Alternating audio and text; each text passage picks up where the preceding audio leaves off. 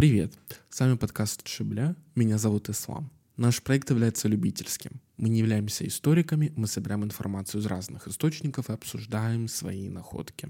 Мы выступаем за плюрализм мнений. Мы не устанавливаем истину в последней инстанции, ничего никому не доказываем и всегда открыты к диалогу.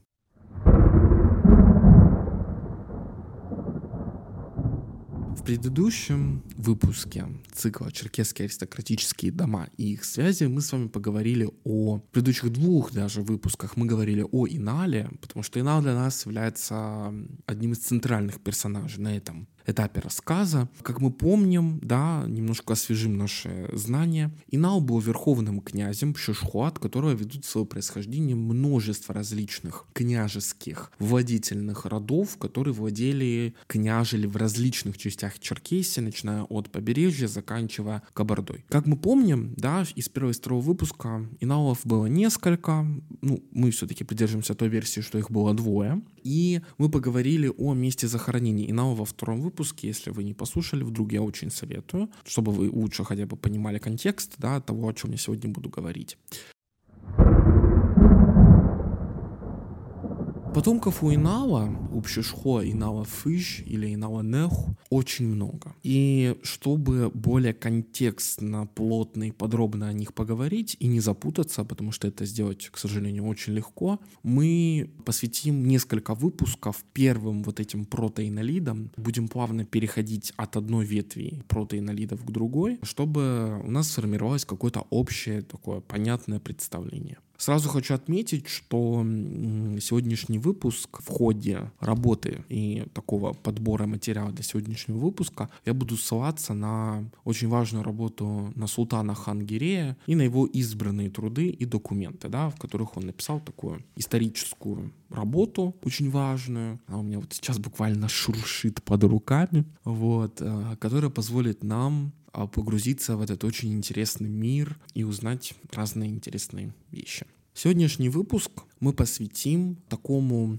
очень важному сыну или внуку Инала. Все-таки у Инала было много детей, у него было много жен. Сразу нужно отметить, что до нас дошла противоречивая информация. Нету четкой установленной точной генеалогии, а, ладно, самого Инала его потомков, да, вот первых, может, поколений пять. А у разных историков, разных этнографов это все разнится. Разница чаще всего в поколении в два, то есть каких-то серьезных больших различий нет. Ну, как бы, говоря, суть от этого сильно не меняется. Поэтому мы будем придерживаться такой срединной, можно сказать, генеалогии. Если вдруг вам кажется, что это не является истинной действительностью. Скорее всего, это и не является истинной или действительностью, потому что таких данных у нас просто нет, мы такими данными не обладаем.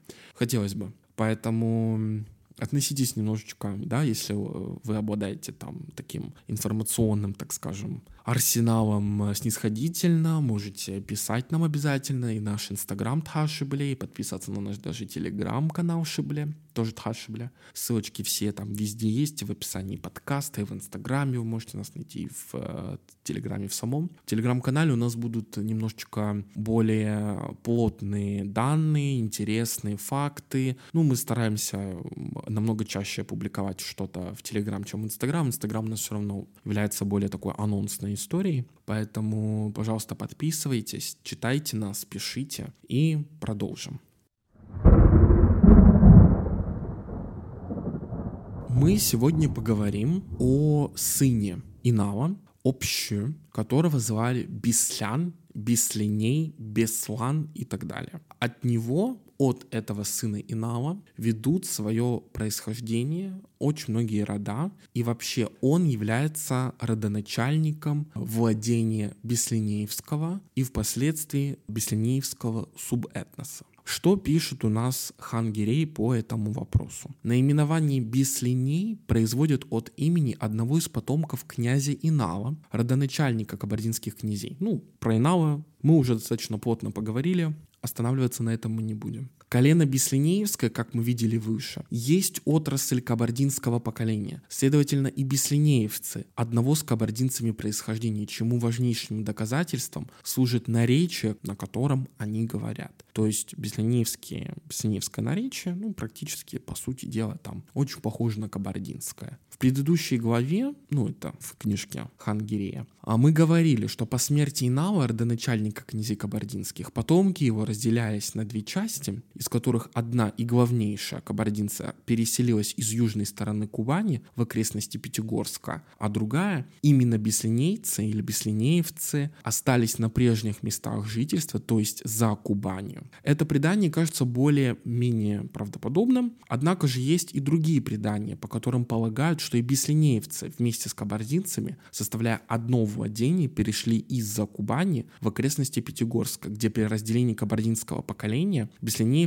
шестую часть или шестой удел оставили себе и стали править этим шестым, условно говоря, уделом. И когда первые, то есть кабардинцы, постепенно подвигались на восток к берегам Терека, беслинейцы переселились за Кубань на прежнее место жительства, места. Как бы то ни было, беслинеевцы участвовали во всех завоеваниях, или лучше сказать, опустошениях кабардинцами, произведенных на северных областях Кавказа. Между тем, как кабардинцы оказывали с отдаленных времен преданность свою к Руси, да, мы здесь можем сказать, что Хангире имеет в виду очень-очень тесные связи Кабарды с Русью, а, брак кабардинской княжны дочери Пшушхо Марии Тимрюковны Гошани и Ивана Грозного, о котором мы обязательно очень подробно поговорим и так далее. Беслинейцы или беслинеевцы более были привержены к крымчанам и туркам. Да, то есть уже здесь мы видим очень сильную разницу, потому что важно отметить вообще, что Черкесия и черкесские разные субэтносы, они участвовали в очень серьезной политической игре разных больших государств, которые нас окружали, среди которых было и Крымское ханство, и империя сефифидов в свое время, и Грузия, потому что Кахетия и Миретия, они оказывали на нас очень большое влияние, и у нас есть очень сильные связи с этими уделами и княжествами, да, царствами даже в каком-то смысле, царствами скорее. Османская империя обязательно, Русь, Астраханская, Нагайцы и так далее, и так далее, и так далее. Это все был такое большое скопление, такой, не знаю, котел и культур, и политики, и он приводил к тому, что очень многие племена вели разную политику внутри одного государства, да, как мы знаем, внутри одного вот этого, одной этой Черкесии, там, субэтносы поддерживали разные партии и сами составляли разные партии. Беслинейцы были более подвержены крымчанам и туркам, как мы сказали. Причиной тому было более всего положение той земли, на которой они постоянно обитают. Будучи смежны с прочими закубанскими черкесами, которые всегда были на стороне турок и татар, ну, в данном случае они имеют в виду крымских татар, они не могли в политических отношениях вовсе отделиться от них, что могло бы, конечно, подвергать их опасности, навлечь на себя вражду соседей черкесов. Благодаря фанатизму духовенства, постоянно старающемуся склонить умы своих соотечественников в пользу единоверной державы. Здесь мы тоже, да, вот э, здесь немножечко мы склоняемся к тому, как религия, да, влияла на политику внутри Черкесии, оказывала огромное влияние, на самом деле, религия. И вот в цикле моей товарки и коллеги Гунев можно очень интересно узнать сведения о том, как строилась вообще старая вера адыгов, да, мы обязательно попытаемся обсудить то, как строилась новая вера, да, в каком-то смысле. Обсудим потом, у нас уже, в принципе, есть очень интересный выпуск по социальной организации адыгов, который я очень советую послушать, потому что он позволяет сформировать вот этот инструментарий и понять терминологию, да, того, как, какие были слои социальные, как они строились, как они жили, и так далее. Потому что здесь я все-таки уже буду говорить более плотно о пще, о ворках, о тлекутлешах и так далее, и так далее. Чтобы лучше понимать, конечно, стоит послушать, так скажем, базу, да, это база. Вернемся. Впрочем, беслинейцы постоянно не зависели ни от турок, ни от татар, хотя по обстоятельствам и соглашались во мнениях с первыми, и по времени покорствовали или покровительствовали, а, и платили дань последним. Нередко они шли и против и татар, и турок. И действовали совокупно с кабардинцами. В этом плане можно сказать, что беслинеевцы в этом контексте, да, у них была чуть более независимая позиция, то есть они могли следовать позиции и своих соседей с запада, и соседей восточных, соответственно, кабардинцев. Здесь мы уже перейдем больше к генеалогии, да. Князья Беслинеевские ведут свой род от Канука или Канока. И в генеалогической таблице, на которую я буду ссылаться на протяжении всего этого цикла, у Беслана, сына Инава, Беслана Инавова, был сын Каноку Беслинеевский от чего пошел как раз-таки Беслиней. На тот момент, это мы говорим про 14, 15, 16, это сохранялось вплоть до 17-18 веков, чтобы вы понимали, не существовало фамилий, существовали патронимы. То есть у вас отец, например, там, я не знаю, пусть будет Руслан, вас зовут Иван. Вы бы были Иван Русланов, например. Ваш сын был бы, например, Тимур, Тимур Иванов. Вот так. И то есть из-за этого историкам, а, этнографам, всем, кто изучает генеалогию адыгских князей, там и так далее, и аристократии в целом, очень и очень большая, большая, большущая проблема. Потому что это очень тяжело установить действительно там отношения отец-сын, отец-сын. Там вы представляете, да, когда несколько раз одно имя проскакивает, это у всего поколения детей будет одна фамилия практически. Ну, даже не фамилия, а вот это патроним этот самый. И в Российской империи, в Руси и так далее стали, чтобы упростить эту ситуацию, всех выходцев а, князей из Черкесии стали просто называть черкасские. Вот вы черкасские, и вы черкасские, и вы черкасские. Поэтому даже не родственники инолидов, даже неевские князья, про которых мы тоже скажем, которые в свое время выехали первее, они первее установили дипломатические контакты с Русью, да, с московским княжеством, они тоже уже первые получили титул князей черкасских, в каком-то смысле их нарекли. Ну, черкасы черкасские пришли из Черкесиш. И за счет этого появилось множество разных ветвей у князей черкасских. И вот сегодня мы поговорим про одну из этих ветвей. А они, по сути дела, у них просто один корень. Они не происходят от князей черкасских. У них, у них корень один, они инолиды. В общем, это интересно и очень сложно, наверное, для наших слушателей, но я постараюсь упростить. Князья Беслинеевские ведут свой род от Канока Беслинеевского. По тем данным, что у меня есть, он умер примерно в 1571 году. Его женой была, может быть, скорее одной из жен, может быть, официальной, главной, старшей тяжело разобрать, да, действительно, как бы, но то, что нам известно в каких-то очень э, отдаленных источниках, была дочь крымского хана Менгли первого Гирея, которую звали Назджан Бегум Гирей. Она родилась примерно в 1470-м, умерла примерно в 1520 году. То есть достаточно молодая была. И как бы действительно ли те дети, о которых я скажу, являются детьми от Назджан, мы не знаем. Поэтому утверждать так мы не можем. Но его женой была дочь крымского хана Мингли первого Гирея, вот этого Канука, основателя Беслениевского субэтноса, это точно.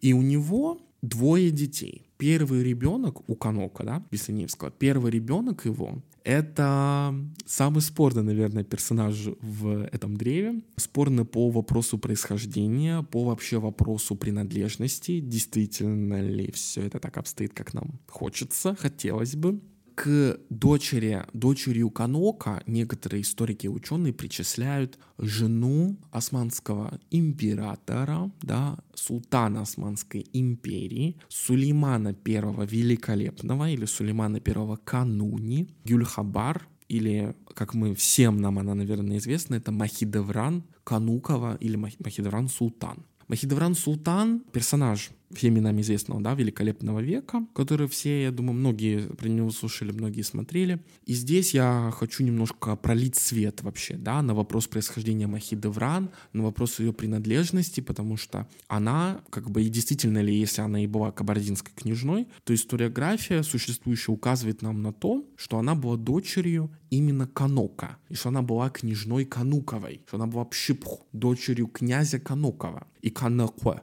от, от которого, да, от имени которого, многие, наверное, знают такую фамилию, Каноковы, Кануковы, тоже ведут свое происхождение от вот этого Канока. И более подробно а, хан Гирей оставил для нас удивительнейшие сведения родословные про беслинеевские владения, да, и тех, кто ведет свое происхождение от Канока, следовательно, от Инала. Но здесь мы сейчас а, опустим этот момент и поговорим чуть подробнее о самой Махидевран. Говоря о Махидевран, что, в принципе, нам более-менее достоверно известно о Махидевран? Во-первых, она действительно существовала. Ее также звали Гюльхабар. Она родилась примерно в 1500 году то есть достаточно возраст, ну, как бы 1500 ей причисляют, ну, может быть, плюс-минус там еще лет 10, ну, скорее даже плюс а умерла она точно 3 февраля 1581 года. Ее настоящее имя, к сожалению, мы не знаем. И как бы имя Махидевран, оно а, в переводе там с турецкого и, может быть, персидского там обозначает «та, которая всегда красивая» или там «та, чья красота никогда не увянет» или «красота на века». То есть, ну, видимо, действительно она была очень красива. Еще есть одно значение, которое говорит по-английски это moon of fortune. То есть это счастлив... луноликая, счастливая, удачливая луноликая. То есть как бы ну, максимально попытались этим ее именем как бы проявить ее красоту. Достоверно известно, что Махидевран была женой Сулеймана I Великолепного, она не была его хасики, да, титул хасики был введен только при, в тот момент, когда появилась Хюрем. Махидевран была матерью Шехзаде Мустафы, это был самый старший сын, живой сын, в тот момент правившего Сулеймана, и он, естественно, так как первый первенец, он был первым в линии в очереди на престол. У нее была достаточно как бы важная позиция, и была же такая практика, что одна султанша, да, одна наложница, один сын. Поэтому после того, как родился Шехзаде Мустафа, Махидевран э, сыном начала заниматься сыном, сын вырос, она вместе с ним уехала в Манису. В принципе, здесь сериал более или менее нас ведет по какой-то исторической линии, хотя при этом очень много там вопросов. А, ну, понятно, он там сериал не претендует на самом деле на какую-то историческую действительность, но вопросы есть. Потом а, проходит время, Хюрем, естественно, становится любимицей Сулеймана, она выходит за него официально замуж, для нее вводится титул Хасики,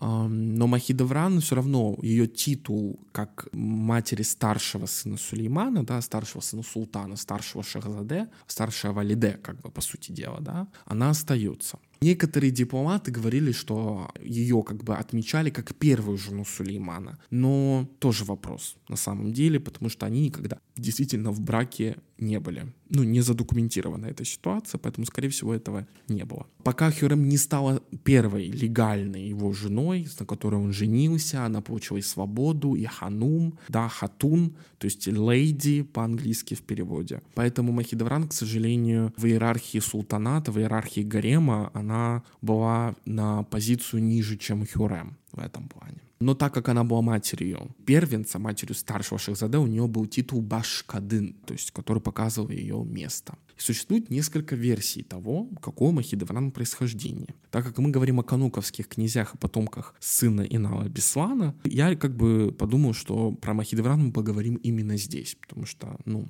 она причисляется к потомкам Беслинея. Одни источники, историки утверждают, что она была венецианкой. Другие утверждают, что она была албанкой. И, естественно, огромное количество источников говорит, что она была черкешенкой. Как бы есть некий источник, который нам говорит, что отца Махидавран звали Абдулла или Абдурахман. Что как бы нам показывает, что она была мусульманкой, да? Или что она была обращена в мусульманство. Согласно другому историку, она была из э, Монтевидео вообще, в принципе. То есть она была такого черно, черногорского происхождения. Но для нас, э, естественно, приоритетно важна теория того, что Махидавран у нас черкешенка. И как раз таки по некоторым данным, она принадлежала к знатному княжескому беслинеевскому роду Кануковых и была сестрой старшего князя Машука Канукова, Машук Кануков. Я этой теории придерживаюсь, этой версии, и она мне, в принципе, близка, потому что все равно есть вот это вот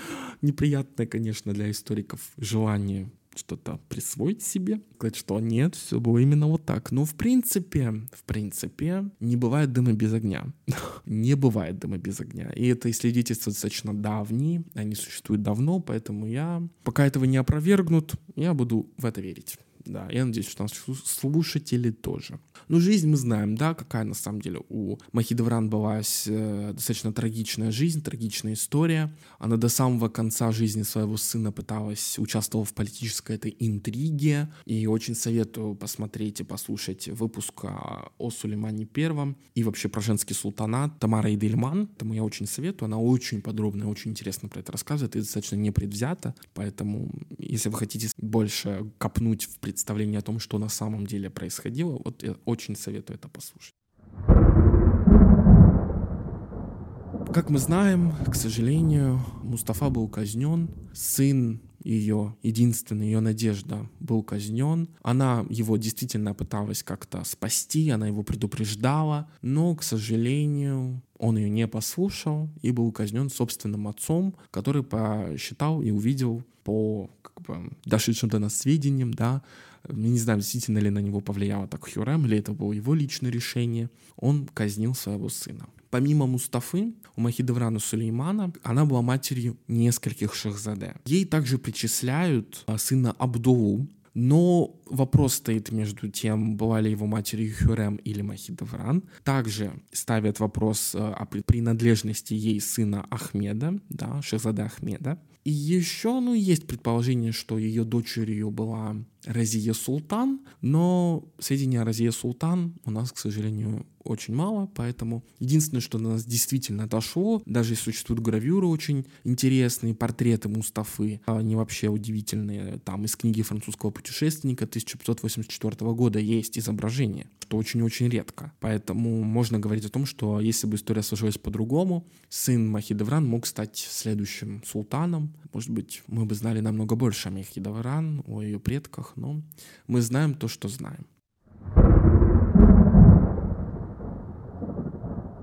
Теперь строим такую схему. У Канока Беслинеевского было два ребенка. Это Махидевран, которая стала урожденная, мы не знаем, какое у нее было имя, адыгейское. Мы знаем, что она была Махидевран Гюрхабар. И сын, как мы говорили, да сейчас напомню, Маашук Кануков. Этот Маашук, как и Махидевран, оставил потомство, и информация об этом потомстве до нас дошла. Понятное дело, что их было больше, их было не двое. Но мы знаем в данном контексте о двух. У Махидевран, как мы знаем, сын, который оставил за собой потомство, да, тоже нам известно, это был Мустафа. Мустафа оставил на самом деле немало детей, он оставил шесть известных нам детей, а, из которых две дочери и четыре сына. Но было ли у этих детей тоже какой-то, какие-то потомки, как мы знаем, да, был закон Фатиха, поэтому, скорее всего, его сыновья стали жертвами этого закона, дочери были выданы замуж за каких-нибудь эм, местных беев и просто канули в, как бы, в историческую лету. Может быть, у них есть потомки, у Махидевран существуют потомки до сих пор,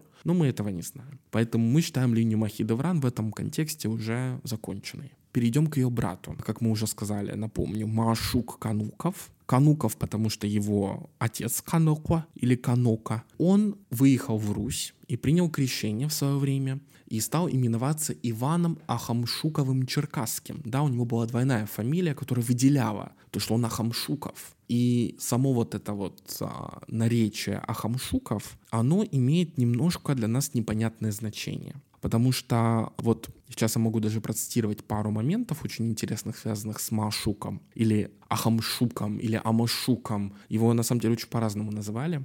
Вот, например, есть цитата из разрядной книги. «До того же году по путимским вестям, что писал из Крыму Федор Загрязской, что крымскому царю быть подлинно на государеву Украины, и по тем вестям велел государь быть на Туле царевичу Тахтамышу и черкасским князям Амашуку с товарищами, и впредь быть в передовом полку». Вообще, биография Машука есть. Изначально он приехал в Москву после взятия Казани и просил, чтобы их пожаловал государь, вступился за них, а их землями взял к себе в холопи, а от крымского царя оборонил, принял крещение и в крещении был известен как Иван. А мы видим, что беслинейцы, они все-таки поменяли да, стороны, они отошли от э, про Крыма османской да, позиции, которые придерживались их западные соседи, как мы знали, и перешли в сторону Кабарды. И в прокабардинскую такую партию. Разряды свидетельствуют, что князья Маашук Кануков и Сибок Канасуков в крещении Василия находились в 1558 году на службе в Вышгороде. Это современная Псковская область. То есть эти два персонажа, Сибока мы обязательно обсудим, это Женевский у нас князь,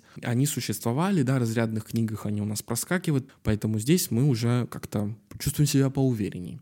Начало его службы совпало с сообщением русского посланника в Крыму о намерении хана на государева, быть на государева, то есть о, о намерении хана вступить в войну с Русью. Иван Грозный направил в Тулу татарского царевича Тахтамыша и князя Амашука Маашука со своими людьми указал впредь им быть в передовом полку, как мы уже это и сказали. Потом, как мы знаем из курса истории, да, что осенью этого же года, про который мы говорим, это 1558 год, активизировались военные действия в Ливонии. Он был а, Маашук или Амашук или Ахамшук, да, по-разному его звали, Каноков, Кансуков, Каноков, Канукоев его даже еще звали. Он был участником войны в Ливонии. Он был участником Ливонской войны 1558-1583 года. С началом боевых действий в Ливонии в составе передового полка ходил с братьей на ливонских немцев. Как видно из разрядной книги, татар и черкас не допускали в большой полк, но во всех других местах войска они преобладали. Правда, в сопровождении бояр русского происхождения. Из разрядной книги о начале Ливонской войны. Да в передовом же полку царевич Тахма... Тахтамыш, пристав Дмитрий Григорьевич Григорьев, сын Плещеев, да в передовом же полку Черкасы Иван Амашик с братеею, а пристав у них Федор Вукшерин. Князь Иван Амашук Маашук во главе передового полка был направлен в Псков и оттуда предпринял наступление к городу Раковору. Теперь это Ракавери в Эстонии. В результате успешной военной кампании в этот период восточная часть Эстонии была присоединена к Руси. Участвовал в войнах с Крымским ханством также. В 1559 году принял участие в походе царского войска за Дедилов на рубеж реки Шивуронь. На самом деле его удачная военная карьера брата нашей Махидевран, Маашука, или Мэшуко, может быть, даже, да, его звали, мы не, как бы до нас транскрипция только дошла. У него была очень, очень успешная военная карьера, и это способствовало тому, что очень многие западные адыги, увидев пример беслинеевцев, они также начали посылать своих посланников к царю с целью, чтобы он их всех крестил, чтобы он их принял под свое покровительство, да, под свой сюзеренитет в каком-то смысле.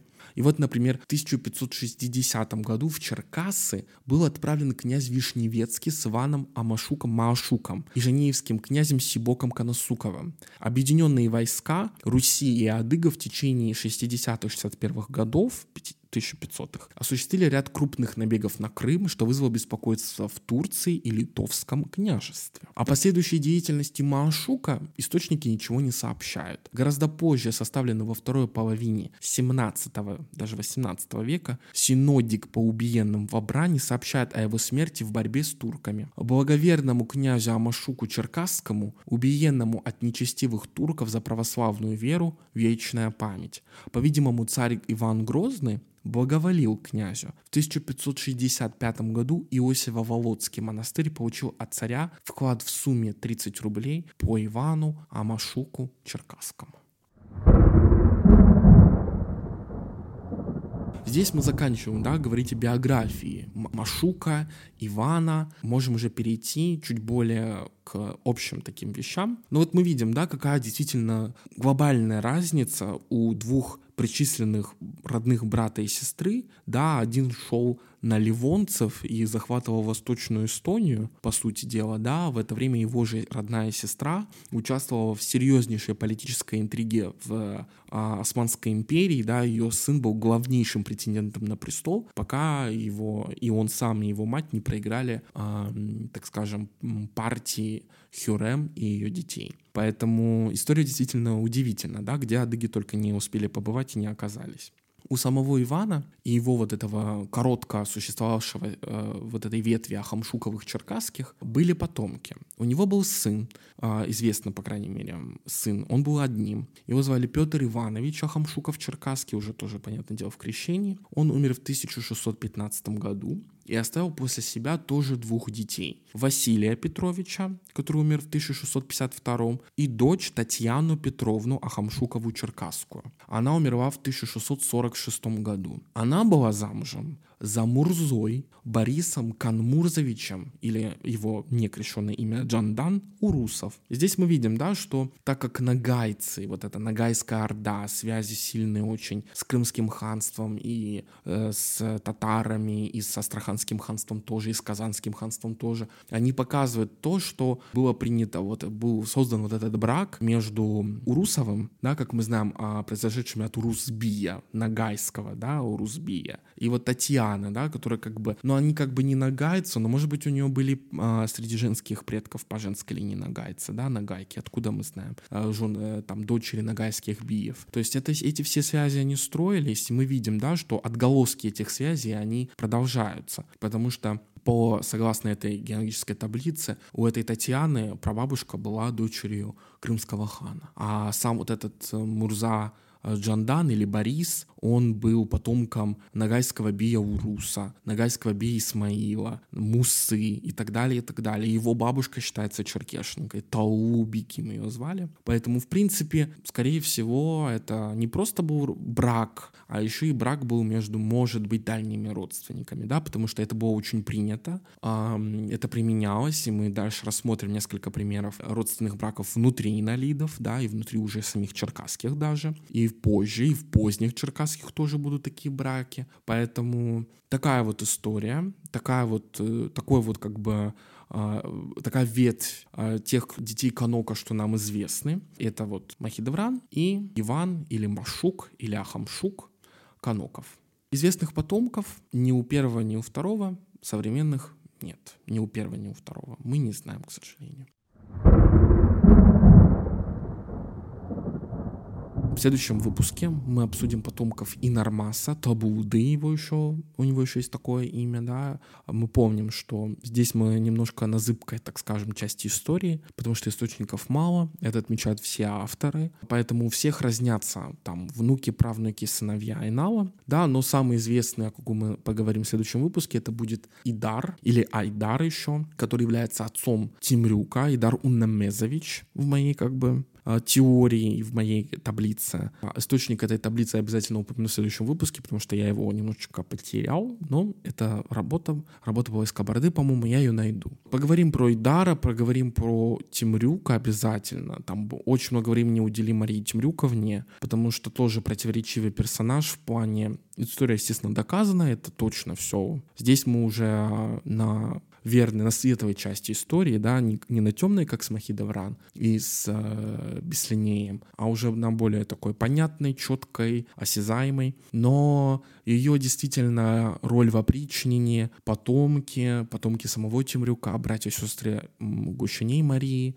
которые тоже династически установили тоже интересные связи там и с Ногайской Ордой, и с э, Астраханским царством и так далее. То есть там очень интересный вообще такой заворот. Вот это старшие, так скажем, черкасские, вот считаются потомки сына, сыновья, дочери и внуки Тимрюка. Но помимо Тимрюка у Идара было еще несколько детей и несколько жен, о которых мы тоже скажем. Там тоже мы вступим на очень вопросительную территорию, к сожалению, потому что в этом плане история нещадно относится к женщинам. Да, если они не играли какой-то очень важной, огромной роли, хотя женщины всегда играют огромно важную роль. Ну, как бы история, к сожалению, очень патриархальная штука, но надеемся, что это будет меняться, и это, в принципе, меняется, слава богу. Да, ну, в принципе, Мы сегодня покрыли такую очень а, немножко боковую ветвь князей черкасских, да, обсудили Ахамшуковых черкасских, обсудили Каноковых, обсудили Беслинеевских, а, обсудили Махидевран, поэтому, в принципе, с Беслинеем мы закончим. Как я уже сказал, перейдем к другому брату. Подписывайтесь, ставьте все 12 звезд. Обязательно подписывайтесь на наш инстаграм Тхашибле, подписывайтесь на наш телеграм-канал Шибле, где будет много-много очень всего интересного. Ссылочки все есть и в описании подкаста, и в инстаграме, и тут, и там. В общем, кросс-шеринг платформ, везде все есть. До новых встреч. Это был цикл «Черкесские аристократические дома их связи» и «Ислам». Всем пока. Thank you.